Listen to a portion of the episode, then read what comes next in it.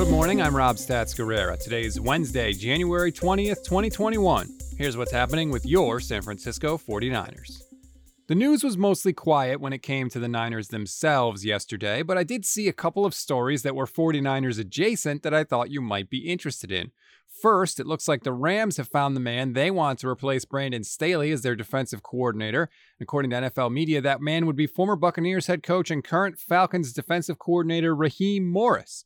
Morris had been someone that our own Akash Anavarathan and Kyle Posey mentioned as a potential replacement for Robert Saleh in San Francisco. It's not a done deal with the Rams yet, though, because Morris has also been mentioned as a candidate for the Jaguars defensive coordinator opening. Speaking of the Jacksonville Jaguars, NFL media also reports that the Jags are going to promote Director of Player Personnel Trent Baalke to General Manager. Of course, you all know Trent Baalke, no stranger to 49ers fans. He was the GM here for six seasons and despite the hatred that some of you may have for him, you have to give the man credit. San Francisco went 51 44 and 1 during Baalke's time as GM. They made three straight NFC title game appearances and a Super Bowl. Plus, he produced 24 All Pro selections and 35 Pro Bowl nods during that time. All I can say is look out, Urban Meyer. Trent Baalke does not like to take orders from a college head coach or any head coach really. As Matt Maiocco tweeted, quote, he worked as 49ers top personnel guy with coaches Mike Singletary, Jim Harbaugh, Jim Tomsula, and Chip Kelly, and he had little to no chemistry with each of them. And to you Jaguars fans, if you want a quick heads up on who the team might draft, just do a quick Google search on anyone that tore their ACL last year. That's who you're going to draft. And by the way, Baalke's going to tell you that they'll be ready for opening day. Spoiler alert. They won't, and they probably will never play again.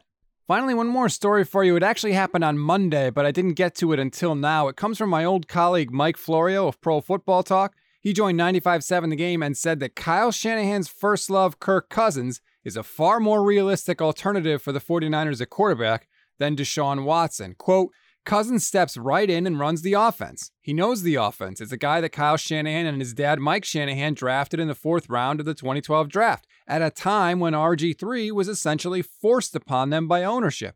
Cousins is a guy that Shanahan believes can run that offense well. That is entirely true. As I've said before, I used to work with Mike Florio, so I know him pretty well. He is not saying that unless he's hearing rumblings that it could happen. To me, it doesn't make much sense to trade for someone that is essentially slightly better than Jimmy Garoppolo and makes a lot more money. Still, given Shanahan's infatuation with Kirk Cousins, you can't rule it out. We always give you something to read, something to watch, and something you might have missed. Something to read on this Wednesday. This comes courtesy of one of you at Beach Life Lover. Pointed this out to me on Twitter. David Carr has a piece on NFL.com about four teams that should pursue Deshaun Watson.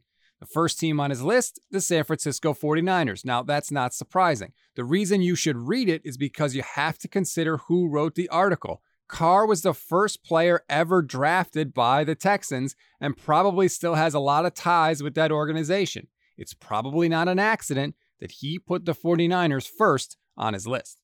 Something to watch, you're probably aware of this today, but in case you're not, we get a new president, and it's going to be on TV. I humbly suggest watching today's inauguration.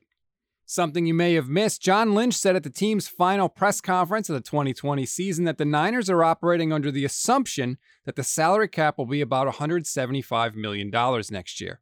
Turns out he may have a little more money to spend after all.